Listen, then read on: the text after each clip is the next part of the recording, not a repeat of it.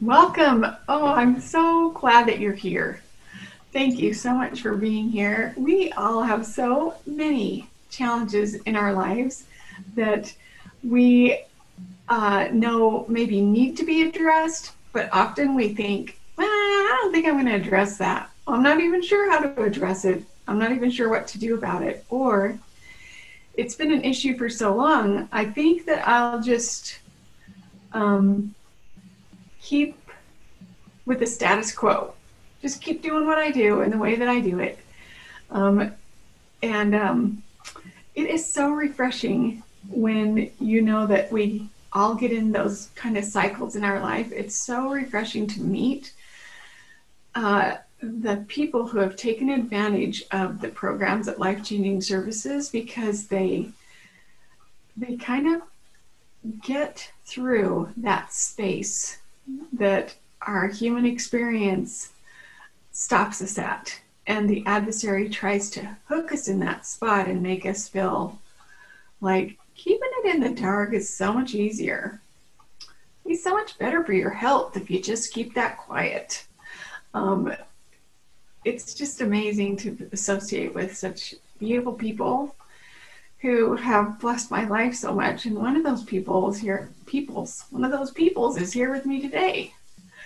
Um, a gentleman who um, I consider to be such a good man. Uh, this is Spencer. He has been participating in our Sons of Helaman program, right, Spencer? Yep. Okay. And um, anyway, he and I got to know each other on a personal level because I was auditing the mentor certification class. And I just really loved doing that because I met so many wonderful men that were becoming personal warrior trainers or men of Moroni mentors. And Spencer was in that class, and it was just awesome because there's a level of um, understanding that you start getting with the team. And we just had a really neat spirit there. And so I'm going to turn the time over to Spencer. But yeah, tell us a little bit about Spencer. What have you been doing since I haven't talked to you since we used to hang out every week? And yeah, what have you been up to? Great. Yeah. Um, first off, that class really was amazing. It was such an honor to learn from everybody in that class, and I, I'm so grateful for that. Um, since then, um, I've started another semester of college. I'm currently at BYU, um, working and taking classes at the same time. Uh, there was a brief little stint when I had to quarantine because I had the coronavirus. Oh wow! Yeah, yeah, that wasn't wasn't the best experience, Oh. but made it through that. I'm still alive. Um, definitely put me behind on a few classes, and so kind of struggling to catch up with that. But life is good. I'm enjoying it. Uh, obviously, there are a lot of a lot of difficulties with this time in the world, this time of life for a lot of people. Uh, and I'm happy to be going through it and be able to be there for other people as we journey through this pandemic world. Oh, I'm so glad that you brought that up. I'm not I'm not glad that you that you have had COVID. That's not what I'm saying. I'm just glad that you brought up that that you've experienced that because I think everybody in the podcast world would be like, how dare you not ask him what his experience was like with COVID? Because some of us know people, one, two, or none, like that have contracted COVID Yeah. um, but the whole question behind it is, oh wow, did you almost die? Or did you even know you had it? Like there's such a spectrum. And so I'm gonna ask you, what was your experience like with with getting COVID? Yeah, of course. I started to feel sick a little bit on a Friday. Um, I thought it was just kind of maybe lack of sleep because that happens in college. Um, and so I tried working through some things, but it, it like the the headache and the muscle aches kind of started getting worse. So I went home. I took a nap, and when I woke up, unfortunately, it had not gotten better. Um, and I thought, okay, like maybe I'm sick, but maybe tomorrow I'll feel better. And the next day on Saturday, I still just felt terrible. So then I figured, yeah, I probably, I probably have contracted the Rona. And so mon- that Monday I got tested and I got results back on the Wednesday. But by Wednesday, I was kind of starting to feel better. Like through the through the whole weekend, from the Friday through Tuesday, um, I had all the range of symptoms of everything that's listed. The only thing I didn't experience was I could still taste and smell. So I guess like it could have been worse. But no, I had nausea, lightheaded, cough, fever, muscle ache, headache. It was it was a ride. Um, but I would say even after I got better, one of the kind of really hard parts of this of the story uh, was that I had to continue to quarantine and isolate um, because I live on campus. I was given a private room so that I wouldn't infect the people that are in my same hallway in the dorm. So that, that makes sense, but um, makes it really hard for somebody who is struggling to overcome sexual urges or habits that we talk about and treat in life changing services. It's really hard when you put them in a place where they have no connection. Um, there's no one to talk to for a week and a half except virtually. And like a virtual experience is great and like they, they do help to a degree, but um, it doesn't provide kind of the exact same level of connection with other people. Totally. Oh yeah. Oh, thanks for sharing that what COVID was like and also even more than that, thanks for sharing that yeah, sometimes the situations of our lives just require us to do things that actually um, make what we're already struggling with more of a struggle, right? Yeah. Um, not, and and it isn't because we are seeking out more of a struggle.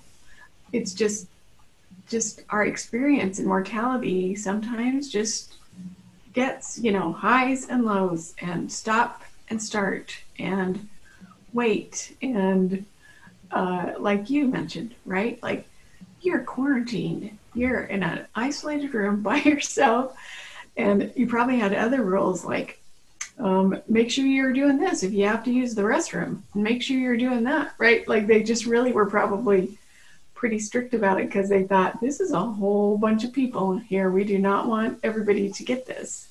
Yeah. I know.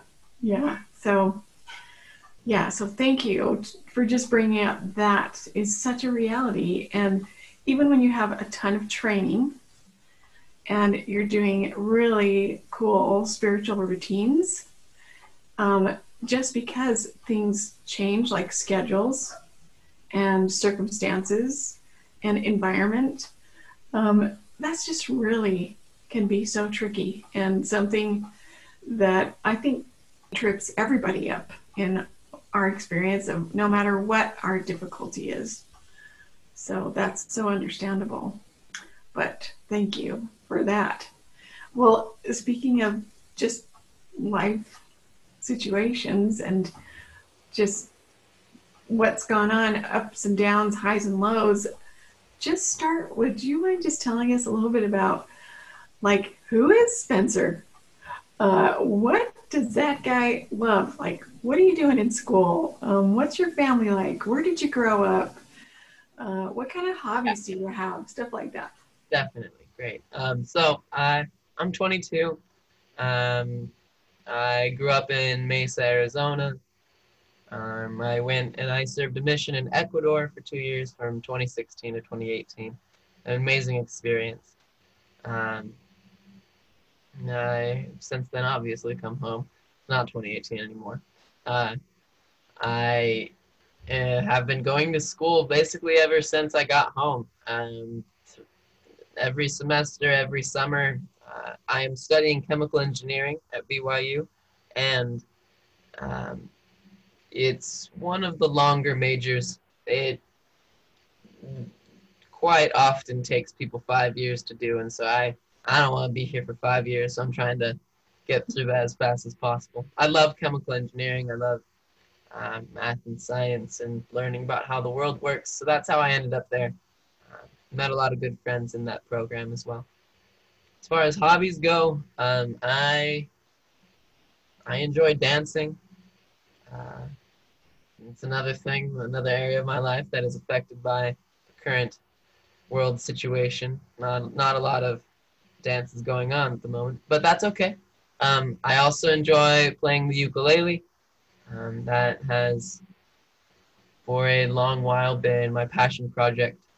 I'll just go and put some time in practicing the ukulele and trying to um, improve myself in that area. Other than that, uh, I guess my hobby also used to be spending time with friends and just getting to know people, but that is also limited in the current. yeah, totally. Uh, and so, um, are you like oldest, youngest in your family? Oh, great. Yeah, no, my family. Mm-hmm. Oh, I love my family. I really do. It, it's one of the challenges of college to not be near the, the family I grew up with, my bed, my great friends. Uh, I, my parents love me and support me. They're great. My, I have three siblings, an older sister who's married and has four kids. They live down in Arizona, so I, I get to see them kind of when I see my parents when I fly down. Um, I have an older brother who I've always looked up to. Uh, he's always been, you know, that example that a little brother has. Uh, he lives out in Texas with his wife and daughter. And there's me, and then a little sister um, she's 16. It's rough because she, her birthday's coming up, so she's been 16 for a while, and I feel like she should be 17. But no, she's 16. And uh, she she lives still, obviously, with my parents, and um, my my little sister is so special to me. She is one of the reasons why I fight. One of the main reasons that I can I can be the big brother that, that she knows I can be, that she wants me to be. She really looks up to me, and I like I understand. I look up to my older brother, and I really want to be able to fulfill that fulfill that role in her life and give her a good example of of a man of God that she can know that she wants to find a guy like her older brother, hopefully when she gets to that point. Hopefully, it's in a few years because you know she's, not at that age at the moment. But uh, I love my family. They're they're why I fight. That's so special. Wow, I love that. Thank you for that. And um, it's so cool that you mentioned the example. Uh, just you know, and how incredible having people that you're connected to closely create so much power in our lives. So that's such a blessing to feel so close to your family and so much love for them and to obviously if you people could see Spencer's face you'd know he was super serious about everything he just said. Uh, you could just feel the spirit and you could tell that he really meant those things. Um, yeah, so good. If someone's listening that just is really struggling, just being the nicest them, just being the best them, and it's affecting other people in their family, you know, uh, what would you say to someone like that, that or like how to adjust or what to do because uh, sometimes when you're emotive, being not so nice or not so happy or not so helpful, and it affecting everybody in your house, um, it's hard to adjust and decide you're going to stop that. Yeah, one of the things that um, I've really been able to take away from the mentor training that we had that I, I remember all the time. And we it comes up in this podcast the same idea but remembering who the real enemy is uh, I think that often like when I live at home or or when I I feel myself getting the the feeling the angsty uh, kid feelings or um, just all of the frustrations that come out when you're living with your family. We often tend to point fingers and say, "Hey, that's that's who I need to fight with." In our mind, we say, "Oh, yeah, no, that's who the battle is with. They're they're trying to encroach on my territory, on on what I'm doing. Uh, they they don't really care." But I think we lose sight of the the deep love and connection that family members can have with one another. We there's something special there.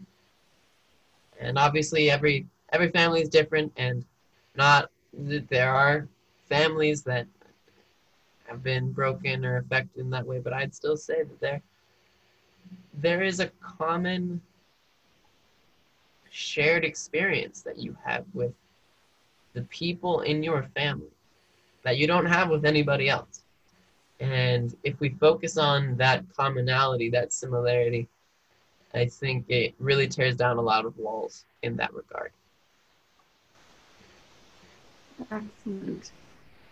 Yeah, it is such a strength to to have people that love us and care for us and to know that we are reciprocating that, especially because yeah, there's so many challenges in life. We need a home base, right? And so if you do have a family, and everybody does, and everybody's family looks different, like you said, Spencer. Um, it might not be the most amazing scenario of all of our dreams come true, you know, our situation, but but we as a member of that family can start little steps that just assist us to appreciate the dynamic that we do have and take the smallest steps to kind of um, see that's a blessing to me. Um, no matter what this family looks like, it is blessing my life because I'm learning from it and I'm growing from it. Um, and yeah, to just keep that under Heavenly Father's plan for us. So. But I just love that your story um, has such a close family and something that's been such a strength to you, not just a strength ahead of you, someone to follow and really look up to with your older siblings, but also knowing how much that meant to you and then wanting to be someone to follow, someone to inspire. So cool. Wow. So, Spencer, how uh, you know, tell us how you ran into life changing services, um, about your journey to, you know, self mastery, where you thought, all right, I need a resource. And how did you find life changing services? And what's your story like at the beginning? Great, great. Um, so, um, I struggled during high school with pornography and masturbation.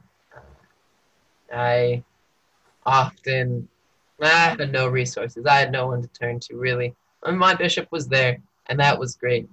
Um, but it was really just on the the interviews that we had every two or three weeks, and um, you know what what this these habits and these addictions point us to do is to keep it to ourselves and say, "Oh no, you can you can take care of it."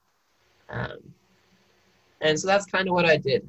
I I wanted to do it by myself. I didn't I didn't know where to turn to, and that kind of meant to me that I I should do this alone. I had to. Like this is this is up to me. This isn't somebody else's problem.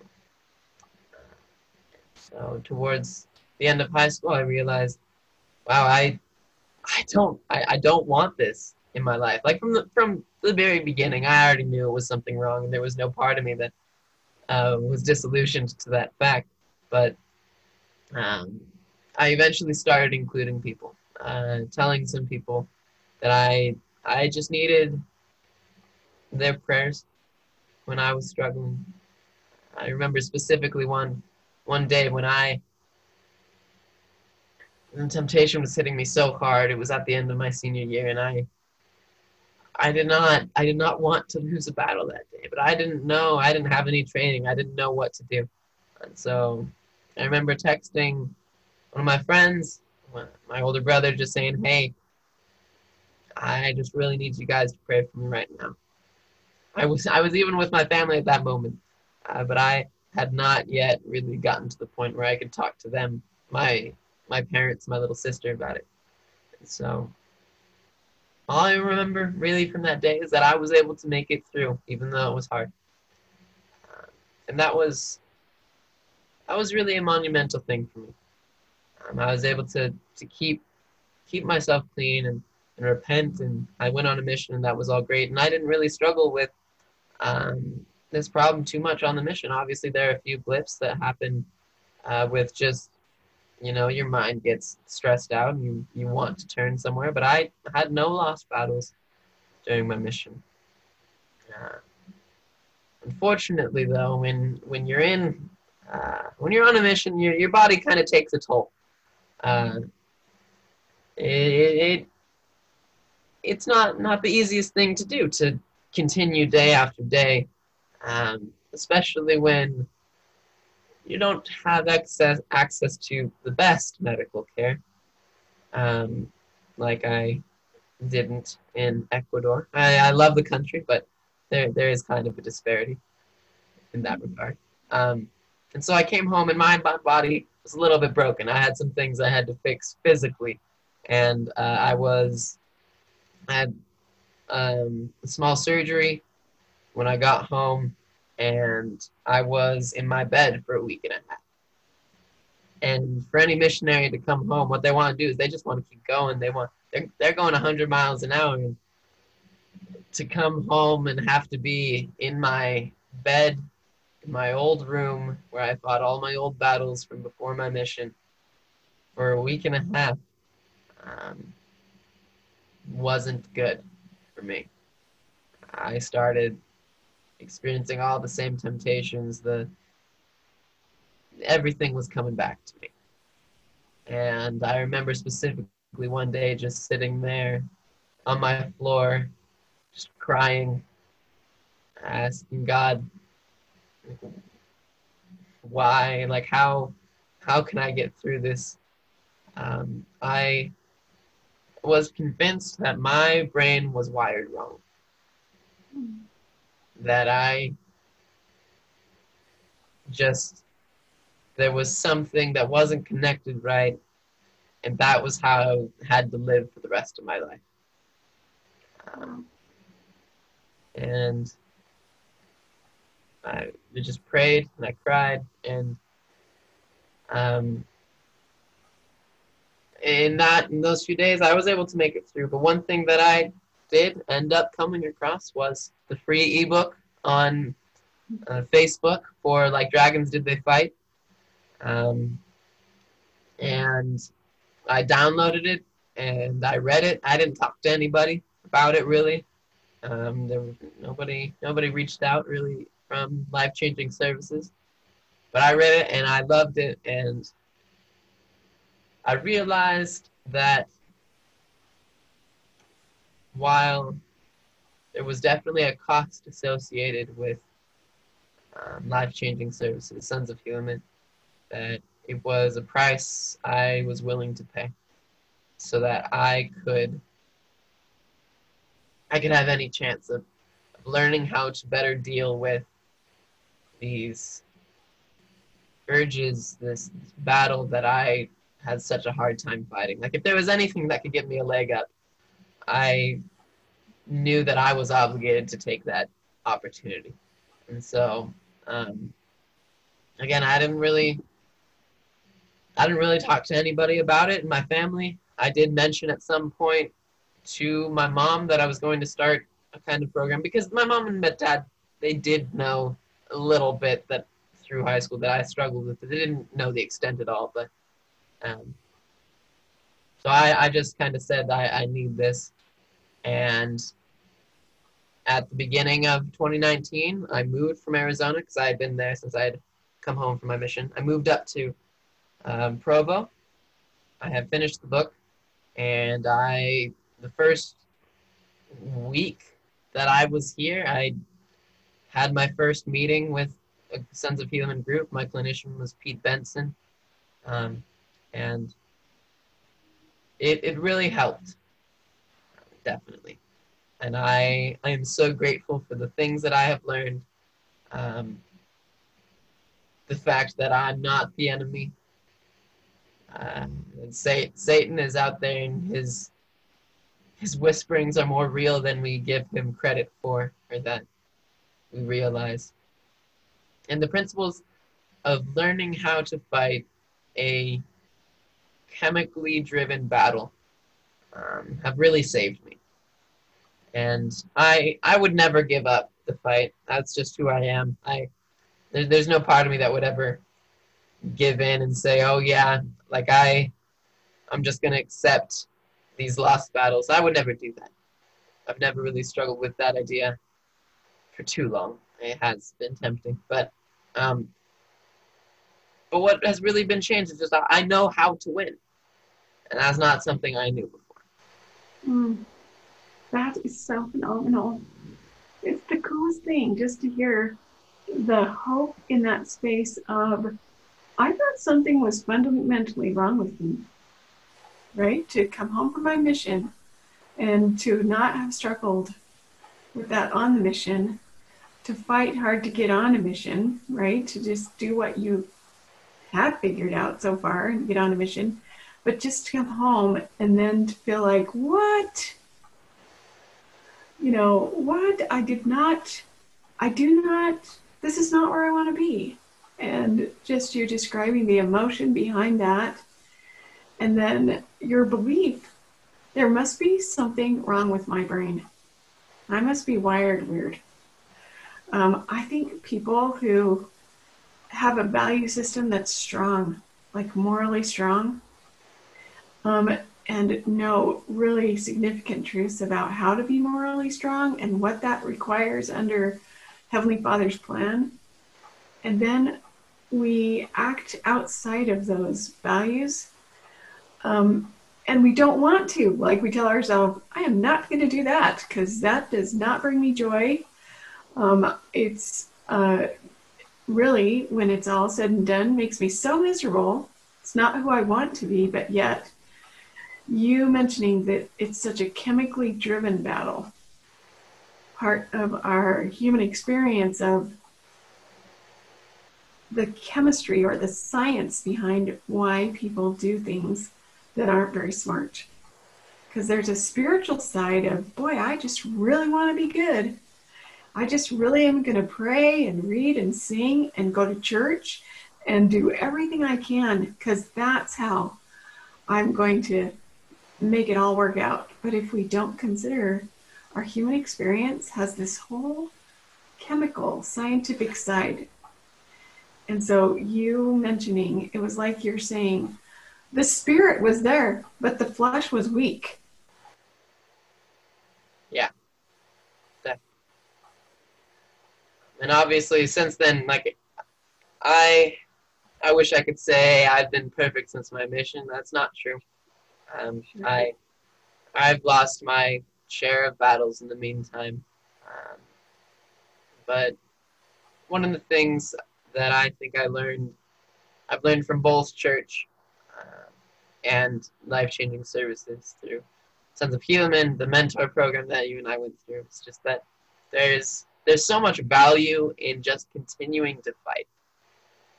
Um, there's there's so much strength that comes from somebody that's willing to stand up again and say, yeah, I know, I know I'm not perfect, but I I need to take more steps forward, and that's what I'm gonna do. That's excellent. Yeah, that's so so good and so right. Yeah, it's um it's amazing. Like once we decide, because I don't know about you, but my experience in mortality sounds a lot like this in my head when things get hard. You know, you put, probably should just take a break. Aren't you just tired? Um, you know, it's just maybe better if you just go a different direction because that's obviously not working anymore for you like it used to. You know, and so and so you entertain those things because you don't like doing things that you don't want to do, right? But, um, and so you end up, uh, instead of staying in the fight, shifting gears, um, getting in a whole new environment, um, getting outside of the fight of being supported while you're in the fight and keeping it on a forefront of your mind that part of the battle is endurance, right? It isn't to be perfect at it once you have all the tools. Um, why aren't you just swinging those tools perfectly now that you have them in your belt, right? Yeah. Like it's part of our human experience. And so, along with that, just thinking about the tools and using them the best we can. Um, one of the other really important tools that I've picked up along the way from uh, Sons of Helaman is just having somebody to be accountable to. Like I, you hear you hear about that, um, but it, it unfortunately took me a little bit longer than it should have to find somebody that could be that partner for me. I, I went through a few other guys in the group and like I tried for to like create an accountability partner or some other friends, but um, I knew in the back of my mind, I think the spirit is good at telling us uh, who we can reach out to to be that accountability partner if we need to. And then for me, it was my mom the whole time. Like I knew that if I really was serious about being accountable, really serious about doing the best I can in this battle, I was going to include my mom. But I did not want to. I did not want her to know that I was struggling with this again after my mission. I did not want to be, because I knew and I accepted that, like, I, there's a chance I might lose more battles, and like, I'm not going to stop fighting, but I I didn't even want her to know about relapse, and that's you know that's the shame that comes with uh, this battle. But I eventually made that choice, and I will say that because she loves me so much, uh, I am amazed at how valuable of a team member and a tool that that relationship has become. Um, I, I tell her everything. I tell her any slip ups. I tell her when I get to a level three on the on the chemical scale, which I hope those of you who are listening, I hope you take a chance to learn about um, all the levels, but it really is helpful. Whenever I slip up in any way, I'll tell my mom immediately. I I'm a I'm hundred percent accountable to her, and I I tell her everything, and that that's really been kind of an indicator to me of of the endurance and staying in the fight. Um, recovery is not a moment. It's not an event. It's a process. It's a lifestyle. And relapses can happen, and that doesn't mean you're not striving to be better um, what is really an indicator of my effort to become better is, is how accountable I'm being, um, how honest I'm being with my mom. Wow. So that's kind of become a measuring stick for you. Like, if I'm being 100% accountable, really honest with the timing of when I'm accountable and how I'm accountable, that's a good sign to you that you're in the fight, like whole brain in the fight. Okay, excellent. And so I think that's so interesting because, I mean, not every mom on the planet would want to be an accountability partner, but every mom on the planet, almost every mom, would want to be helpful. I mean, she she would care so deeply, uh, probably more so than a lot of people about whether you were accountable or not. Um, but then there's this space of, um, well, if he's not reaching out to me, do I? Did you set up something with your mom that kind of looked like, um, here's what you do, mom, that I would ask you to do if I'm not being completely whole brained, and you can tell that I'm not in the fight 100%. Like, because I think that just being a mom, um, who before my son was 18, like I was, did a lot of accountability partnering. Uh, but I just think it's really um, so tricky that little space because agency's real and you have to honor it. So to just think, um, you know what? It's okay. If he's doing the spin thing, I don't need to be spinning over here too because he's not being accountable, you know? How do you guys work that out? Um, so when I first told my mom about it, that no, it's, a very good question.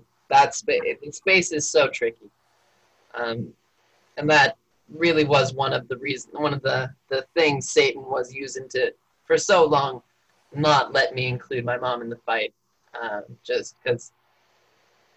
Uh, the, the space is so tricky to manage and I I love my mom. She is amazing. Obviously, things are working out now, but I she worries a lot as mothers do, um, and she definitely falls probably on the um, side of the spectrum of more worrying than necessary.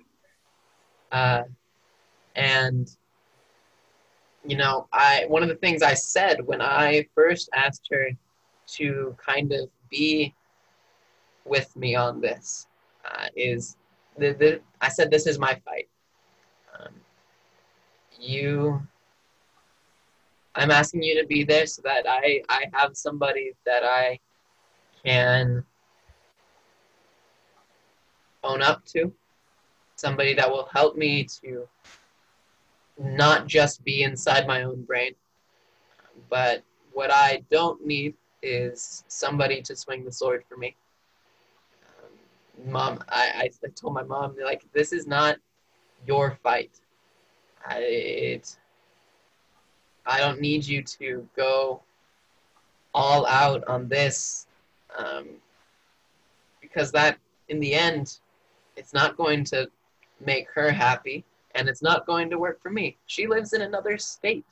She's in Arizona, so like she can't obviously monitor me every second of the day. She needs to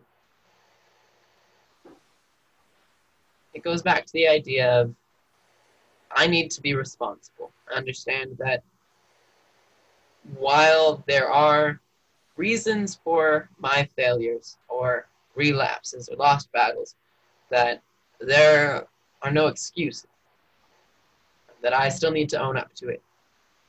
And that's not on her, it's not on anybody else, it's on me. But then also, you know, including her enough that I feel like there is somebody that I can turn to when I mm-hmm. really need help and support. Yeah, so good.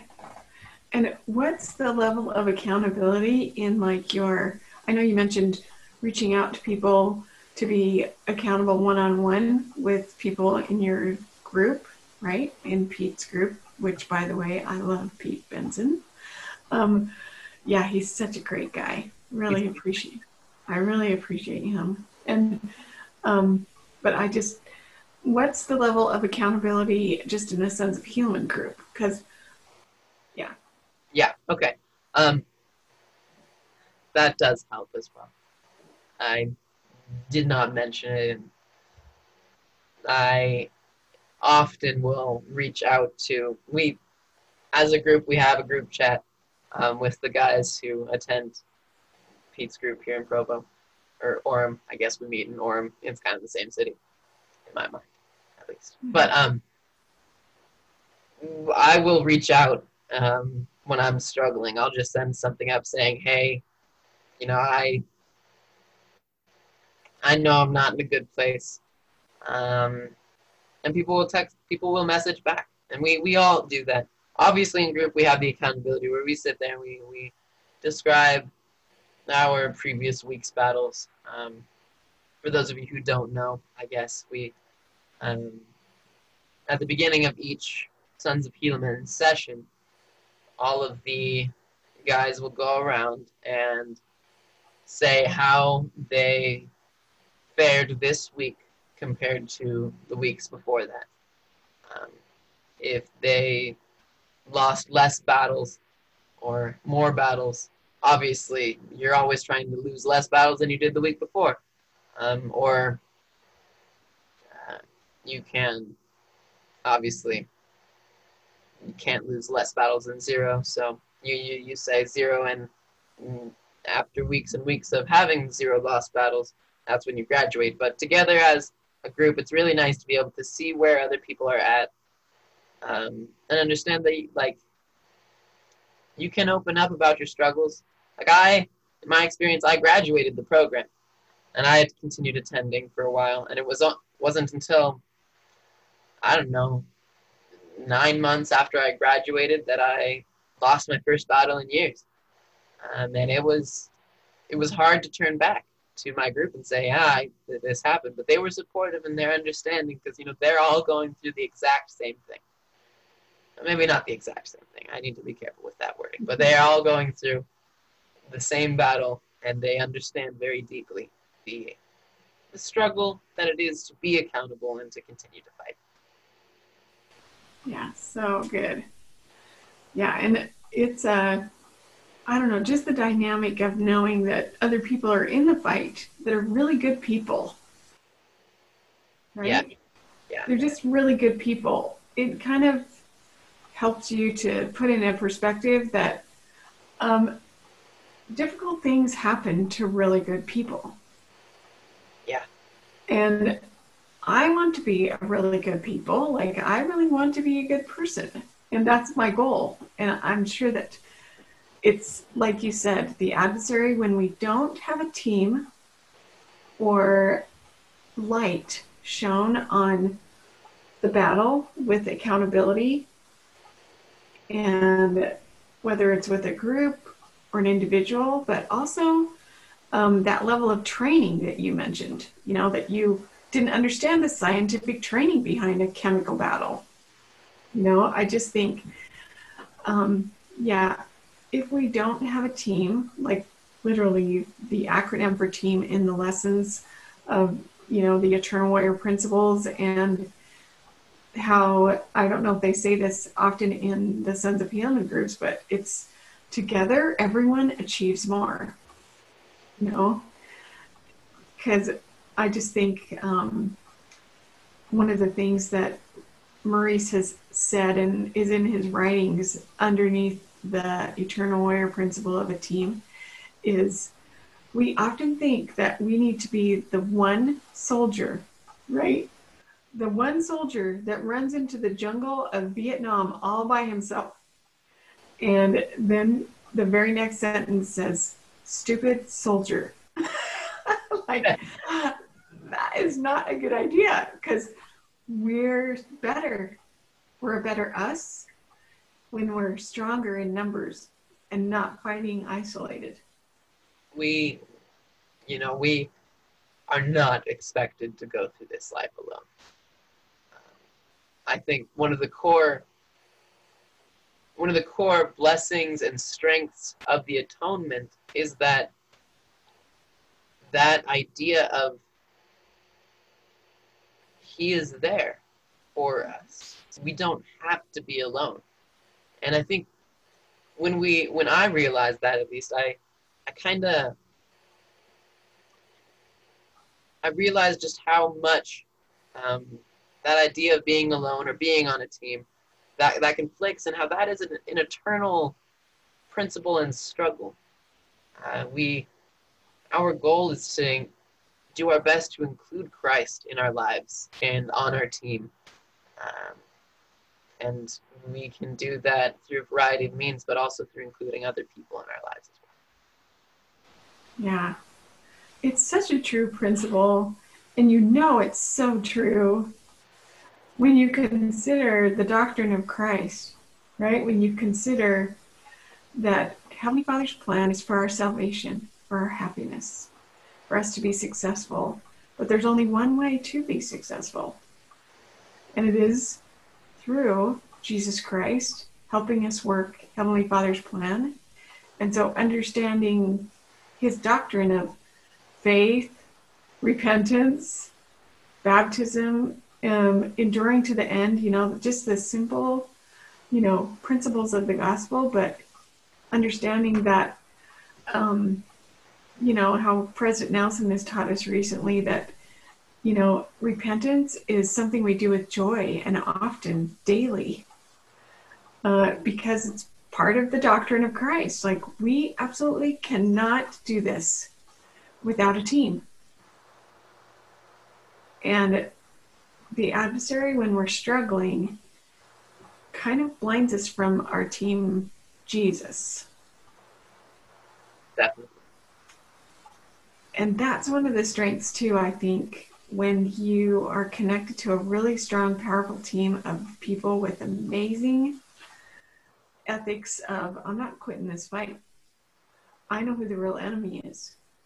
It awakens this um, sunshine that disperses the fog that says, um, that says, you know, there's Jesus. He was there all along. You know, but because Satan is so good at being an enemy in my dark places, I I didn't use that accountability with Jesus. And so that's another powerful thing I've noticed is I'm a much better repenter a much better um, honest disciple of Christ before him if I stay in the fight with other women who also care about those things. And people like you, Spencer, who are so inspiring to me that I just think, oh, that totally fortifies my reason for fighting and my desire to be closer to Christ because you're doing that. So cool. So, Spencer, in closing, I want you to just uh, consider someone who's in the struggle of the darkest places you've been in. What what's something you might share with them? And then we're going to go to the Q1. Um, you know, someone who's in in the thralls of, of darkness, who's just in the depths of it. I don't give up. No, I I can't say that enough. Christ and God, our Father, they only expect effort. That's really what they want from us and what they ask. That's what President Nelson told us in the, in the last conference. Um, but in April of 2020. But uh, to, to you specifically, if you're listening to this and you are struggling, please don't do it alone and don't give up. Find people to turn to. There's so much strength that comes when you're open about it and when you can tear aside that veil of shame that we cast over ourselves. People struggle with things. It's it's human. Your struggles aren't the same as everyone else's, so don't compare yourself. There is hope. There is there is a reality in your future where you can be full of light. You can be free and winning battles and on top of things. And it might take time. Be patient with yourself, but don't lose hope of that reality and that idea. Please don't give up. Excellent. Thank you so much, Spencer. And yeah, tell us why are you fighting and why don't you just give up? I'm fighting because I know my life is so much better when I have the Spirit, and that is such a better feeling than anything that any lost battle could give me. I fight because I want to be the older brother that my little sister needs in this world. I need to be the example of a good priesthood holder. I fight because I love giving priesthood blessings. I love being able to to represent God. Such a privilege in that way. I fight so I can take the sacrament. Because there's oh, there are a few things I hate more than than having to turn down the sacrament or turn down somebody who asks for a priesthood blessing. I hate that. I hate losing battles. And on top of it all, I know that one day I will I will be face to face with Christ. I will have the opportunity to walk up to him or to walk away physically. And I I want to be able to just run to him in that moment. Just run straight for him without hesitation, without pausing and having to think, "Oh, did I was I really doing well? Was I where I need to be?" I just without reservation. And that's the kind of life that I want to lead. The real battle is is keeping the spirit in our lives. It's so much more fundamental than than masturbation or pornography. That's what it really boils down to. And I love I love the fight. I I am grateful for my experiences. But I, I fight so that I can so that I can run to Christ. Oh, that is so well said. I fight so that I can run to Christ. It's excellent. Thank you so much, Spencer. Thanks for your service to all of us today. Thank you. Thank you, Karen. I I really appreciate the friend and the person that you are and all that you do. And I love this podcast. I love listening to it. And thank you.